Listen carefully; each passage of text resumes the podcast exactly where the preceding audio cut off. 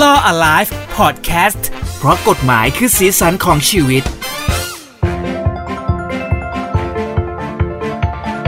สวัสดีผู้ฟังด้วยนะครับ ขอต้อนรับเข้าสู่ฮูดี้พอดแคสต์กับ Law Alive เพราะกฎหมายคือสีสันของชีวิตนะครับ เจพัสวัตมาแล้วครับ สวัสดีครับ คุณผู้ฟังครับอยู่กับผมทนายชาติชาติพรบารมีครับ อ่าไม่ต้องลีลาให้มันมากความนะครับ เพราะวันนี้น่าจะยาวอยู่ได้ใช้ได้เหมือนกันกับ EP นี้ เพราะว่า ใช่ เป็นมหากาบดราม่าในวงการบันเทิงที่เกิดขึ้น แล้วก็ร้อนแรงระอุสุดๆเลย ก็คือเรื่องของคุณจักรจันทร์อาคัมศิรินะครับ เรา ที่ เราก็เพิ่งรู้ว่าโลกใบนี้มีสองใบ เออ เออ ซึ่งไอ้เรื่องโลกสองใบเนี่ยจริงๆแล้วมันก็เกิดมาจากดาราคนอื่นเนาะ แล้วก็ลามมาถึงเรื่องนี้คืออยู่ๆเนี่ย เกรินก่อนละกัน ว่ามันมีข่าวขึ้นมาเป็นอักษรย่งอักษรย่อว่าเนี่ยมีดาราคนหนึงกำลังจะแต่งงานแต่เขาหารู้ไม่ว่าเขาเนี่ยเป็นโรคใบที่สองของผู้ชายคนนี้ ผู้ชายคนนี้เนี่ยจะต้องไปแต่งงานกับจักรจันทร์เนื่องจากว่าพ่อจะให้สมบัติ แต่จริงๆแล้วเนี่ยเขามีแฟนอยู่แล้วคนหนึงอะไร เป็น แบบ แอ นี้ ร์สาวแล้วก็อยู่ที่ต่างจังหวัด แล้วก็ อืม ผู้หญิงคนนี้ก็ยอมที่จะแบบ ให้เรื่องนี้มันเกิดขึ้น เออเพราะว่าผู้หญิงก็ได้เงินจากผู้ชายด้วย ใช่ผู้ผู้ชายโอ้โหโอนเงินให้แบบเป็นล้านล้านๆเลยอะ่ะแล้วผู้ชาย ใช่ ก็บอกว่าเนี่ยเดี๋ยวแต่งงานกับฉันกันแต่แป๊บนึงแล้วเดี๋ยวก็จะเลิก แล้วก็กลับมาอยู่กับคนนี้โดยมีนามสมมุติขึ้นมาเป็นตัวละครตัวหนึ่งชื่อว่าคุณตาลด้วย ใช่ครับ คราวนี้ย้อนก่อน อันนี้อันนี้ต้องบอกก่อนว่าเราพูดตามข่าว อ่า นะ ใช่ใช่ ใช่ ใช่แล้วก็ตามทีวีภูมายังอยู่ไหมทีวีภู ยังอยู่ยังอยู่ คือเรื่องเนี่ยจริงๆมันเป็นข่าวลือข่าวลือมาสักพักหนึ่งแล้ว ครับ แล้วมันก็เริ่มจุดประเด็นโดยพี่บุ๋มปนัดดา ใช่แล้วก็สำนักข่าวในรายการหลาย ๆ รายการก็มีการพูดถึง ใช่ โดยที่ไม่ได้พูดชื่อหรอก แต่เป็นการหินหินๆออกมาว่า ใช่ เขามีข้อมูลที่แน่นอนยืนยันได้เลยว่ามันมีโรคใบที่หนึ่งอยู่จริง ครับ แล้วก็มีภาพมีชื่อมีอาชี มี พ แชทมีคลิปเสียง ใช่ ที่เขาถูกส่งไปทำให้พี่บุ๋มปนัดดาเนี่ย รู้สึกว่าเฮ้ยมันเป็นความจริงหรือเปล่าก็เลยเหมือนเทคไซต์ไกลๆว่า มันน่าจะมีเรื่องโลกใบที่สองจริงของข่าวข่าวนี้ แล้วคนที่เหมือนสืบข่าวตามข่าวไปเรื่อยๆหวยมันก็เลยไปออกที่คุณจักรจันทร์ ถูกต้อง ค่อน ครั ข้า บ งชัดเจนขึ้นมาลย เพราะว่าเป็นดาราท่านเดียวที่กำลังจะแต่งงาน อ่า อยู่ในช่วงนี้ใช่ไหมครับ แต่อันเนี้ยผมแอบขอชื่นชมพี่หนุ่มกัญชัยนิดหนึ่ง ครับ ว่าก็ปฏิบัติหน้าที่สื่อมวลชนได้อย่างดีก็คือว่า ใช่ รับข้อมูลมาแล้วก็เช็คข้อมูลก่อน ใช่ อย่างถูกต้องแล้วก็ยังไม่ได้ให้ข่าวไปในเชิงเข้าข้างฝ่ายใดฝ่ายหนึ่ง อืม เนอะแล้วก็ฟังความทุกฝ่ายอะไรอย่างเงี้ย คราวนี้ก็อิงไปถึงเรื่องที่คุณจักรจันทร์มาในรายการพี่หนุ่มละกัน เออ นั่นคือโหนกระแสนะครับ ก็คือเธอก็บอกว่าทนไม่ไหวแล้ว ก็ต้องออกมาเหมือนพูดบ้างแล้ว เพราะว่าข่าวมันค่อนข้างเยอะอีกเหลือเกิน แล้วก็ไปออกที่ชื่อเธอแบบเต็มๆเลยทำให้เธอรู้สึกว่าช่วงที่กำลังจะมีความสุขแบบเนี้ย แต่มันดันไม่มีความสุขเลย แล้วมันก็ไปกระทบถึงฝ่ายชายเองด้วย ซึ่งฝ่ายชายก็ออกมาให้ข่าวแล้วบอกว่าจริง ๆ แล้วเขาไม่ได้มีโรคใบที่หนึ่งใบที่สองอะไรเลย เขาอะเคยแต่งงานแล้วจริงแต่เมื่อประมาณสิปีที่แล้ว แล้วก็หย่าขาดแล้วเรียบร้อย ตอนนี้ก็เป็นโสดแล้ว แล้วก็จะเริ่มต้นครั้งใหม่กับจักรจันทร์อยู่แล้ว มันไม่เป็น ใช่ ความจริงใดๆเลย แล้วนอกจากนี้นะนอกจากเรื่องว่าเขามีมือเอ่อผู้หญิงอยู่แล้ว แฟนเก่าอยู่แล้ว อืม ยังลามปามไปถึงเรื่องครอบครัวเขาด้วย ว่าบ้านของเขาทำธุรกิจสีเทา เออใช่ใช่ใช่ อ่า ใช่ใช่ มีความโยงใยกับแก๊งมาเฟีย เออแล้วมีชื่อของตัวละครที่โด่งดังมาก ใช่ที่เรารู้จักรู้จักกันแต่เราไม่พะ ใช่ พูดพัดพิงแล้วกัน โอเค เพราะฉะนั้นก็จะเห็นเลยว่ามันมีความเสียหายเกิดขึ้นในในทุกมุมมองเลยอะทั้งเรื่องส่วนตัว อืม เรื่องครอบครัวเรื่องธุรกิจเรื่องอะไรพวกเนี้ย อืม เราก็อยากรู้กันเนอะว่า อันเนี้ยเราทำอะไรได้บ้างในเชิงของกฎหมาย ครับ ใครจะต้องรับผิดอะไรบ้างล่ะพี่เจว่ายังไงใครผิดบ้าง อ่ามันต้องเอ่ออ้างอิงถึงก่อนว่าท้ายที่สุดแล้วเนี่ยตอนเนี้ย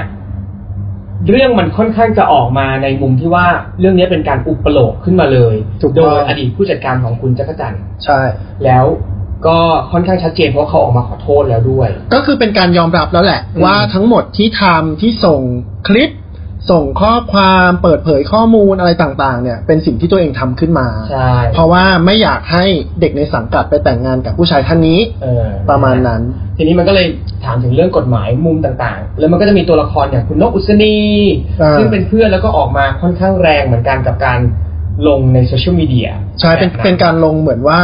ค่อนข้างเชื่อว่ามีผู้หญิงคนที่เป็นเบอร์หนึ่งเนี่ยจริง อืม ใช่ไหมครับคราวนี้เราวิเคราะห์ไปเป็นคน เออๆดีกว่า คนๆดีกว่า อ่ะเอาทางคุณจักรจันทร์เองก่อน ครับ อันเนี้ยชาติว่ามันชัดเจนมากๆเลยว่าสิ่งที่ผู้จัดการเก่าเนี่ยเขาทำมันเป็นการหมิ่นประมาทแน่นอน อืม เพราะว่ามันเข้าเลย ทำให้เสียชื่อเสียง ใช่เสียเอ่อออกมาให้ข้อมูลให้ข่าวให้รูปภาพอะไรเงี้ยนะครับ ที่มันทำให้เขา เสียชื่อเสียง หรือว่าเสียเกียรติคุณในการดำรงชีวิต หรือว่าอาจจะทำลายทางทำมาหาได้ทางเจริญของเขาด้วยก็ได้ เออ อันเนี้ยทั้งคุณจักรจันทร์เองแล้วก็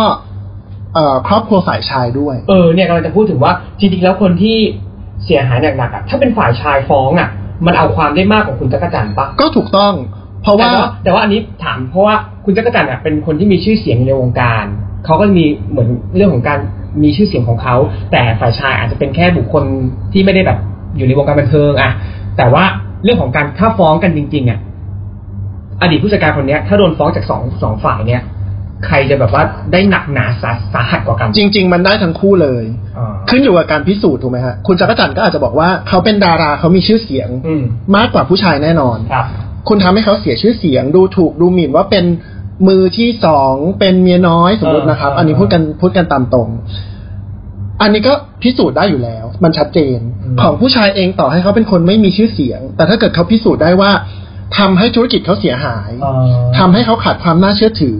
ครอบครัวที่บ้านเขาโดนดูถูกเหยียดหยามว่าทำธุรกิจสีเทา อืม เอ่อมีความพัวพันกับอบายมุขสิ่งสิ่ง เออ ไม่ดีสิ่งผิด เนอะ กฎหมาย เขาก็พิสูจน์ออกมาได้ว่าเขาเสียหาย อืม อันเนี้ยนะ มีความผิดทั้งทางแพ่งทางอาญา อืม ทางแพ่งก็เข้าเรื่องหมิ่นประมาทเลย อืม ก็ฟ้องเรียกค่าเสียหายได้ตามที่ทนายตั้งเรื่องขึ้นไป อืม แต่จะได้มากน้อยแค่ไหนก็คือศาลเป็นคนสั่ง อ๋อ ว่า คำตัดสินของศา ใช่ ลด้วย แต่ถ้าเกิดในมุมมองของคดีอาญาก็เหมือนกันเลย ก็คือว่ามีความผิดหมิ่นประมาทเหมือนกัน แล้วก็มีโทษทั้งจำคุกโทษปรับ พรบคอม อันนี้หมิ่นประมาทก่อน อืม หมิ่นประมาทเนี่ย การทำของผู้จัดการเนี่ยเป็นการทำผ่านช่องทาง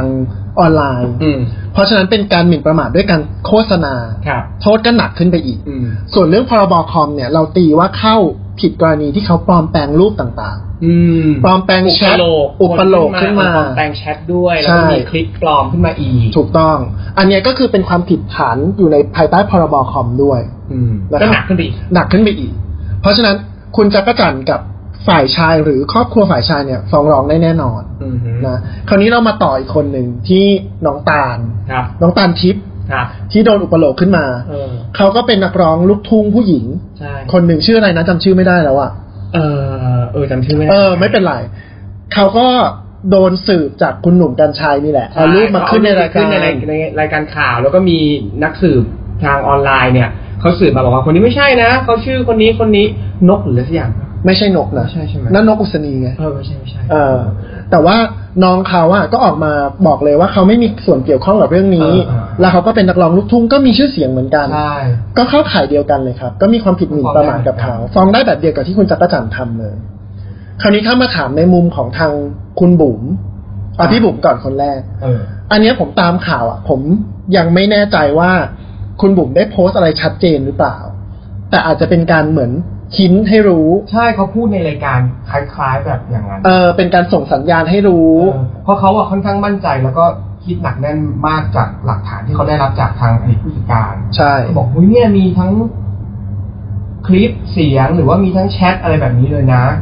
ถูกต้อง เขาก็เลยค่อนข้างเชื่อไปทางนั้น อันนี้ของของของทางคุณบุ๋มนะครับ ก็ต้องไปพิสูจน์กันต่อไปแหละ อืม ว่าคุณบุ๋มได้โพสต์อะไรที่มันชัดเจนรุนแรง เพื่อเป็นการทำให้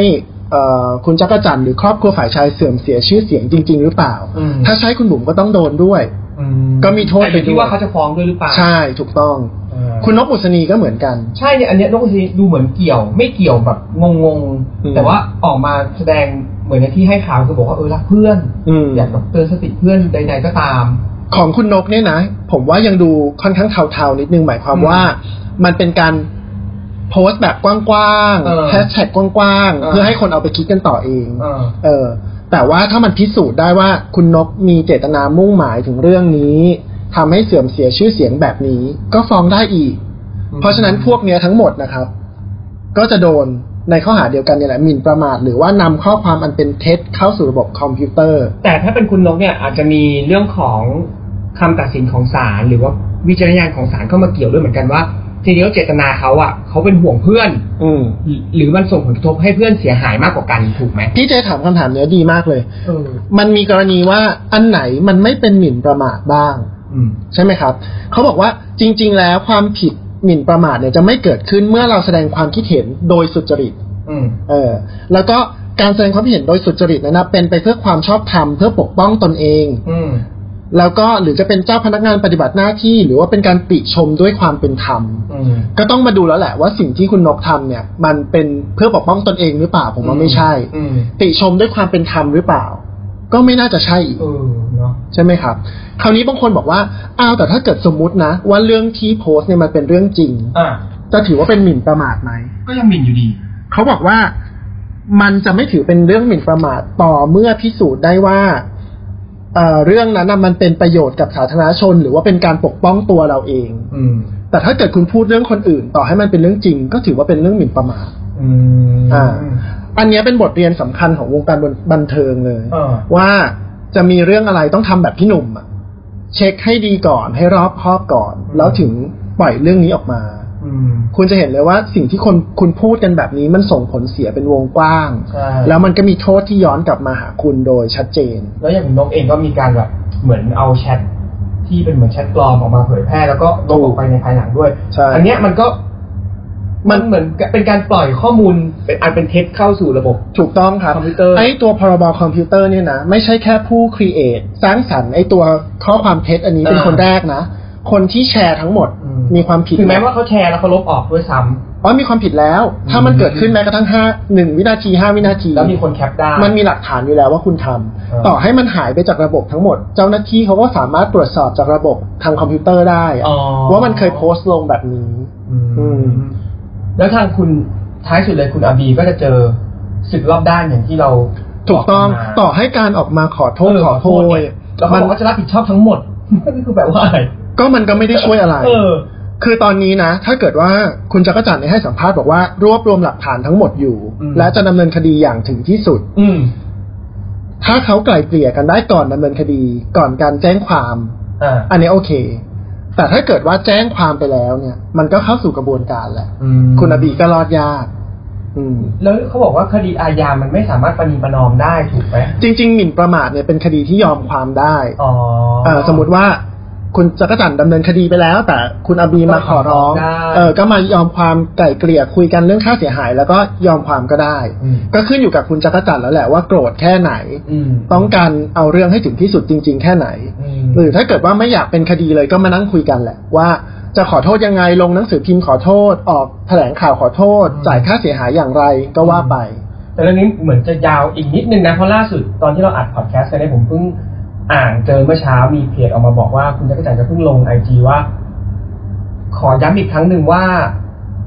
คุณผู้จัดอดีตผู้จัดการเนี่ย ไม่มีส่วนเกี่ยวข้องกับจักรจันทร์โดยสิ้นเชิงแล้วเพราะเหมือนมันมีการเหมือนยังไม่จบอะแต่ว่าไม่รู้ว่าเขาไปพูดกันในกรณีไหนนะอันนี้คือเหมันเหมือนเป็นส่วนของข่าวบันเทิงที่มันเพิ่มเติมมา ใช่ แล้วก็ เพราะว่า จบยังไง เท่าที่ติดตามก็คือว่าก่อนหน้าเนี้ย คุณผู้จัดการก็มี username password ของ social media account ทั้งหมดของคุณจักรจันทร์สามารถเข้าไปโพสต์แทนได้ทะเอ่อแถลงการอะไรแทนได้หมดเลย อืม เขาก็คงต้องระมัดระวังแหละ บอกว่า อืม ไม่มีส่วนเกี่ยวข้องใดๆกันแล้วทั้งสิ้นเนาะ ใช่ อืม อ่ะก็เดี๋ยวรอดูแล้วกันนะครับ ว่าเรื่องนี้มันจะจบลงยังไงนะครับ แต่ว่าก็เป็นอีกหนึ่งแง่ของวงการบันเทิงที่มันเป็นข่าวดังขึ้นมา แล้วมันก็มีเรื่องของกฎหมายเข้ามาเกี่ยวข้อง เราก็เลยจะเอามาพูดหรือเล่าให้ฟังขยายให้ฟังว่า มันเกิดอะไรขึ้นกับใครได้บ้าง แล้วมีการฟ้องร้องความเสียหายอะไรได้บ้าง ใช่ครับ เราก็จะพยายามรวบรวมเรื่องแบบเนี้ยที่เป็นเรื่องน่าสนใจของสังคม ครับ มาเล่าให้กับคุณผู้ฟังได้ฟังกันนะครับ แล้วก็เจอกันครั้งต่อไป ใช่แล้วนะฮะกับฮูดี้พอดแคสต์นะครับรอออนไลน์เพราะกฎหมายคือสีสันของชีวิตนะครับวันนี้ไปก่อนแล้วนะครับ สวัสดีครับผม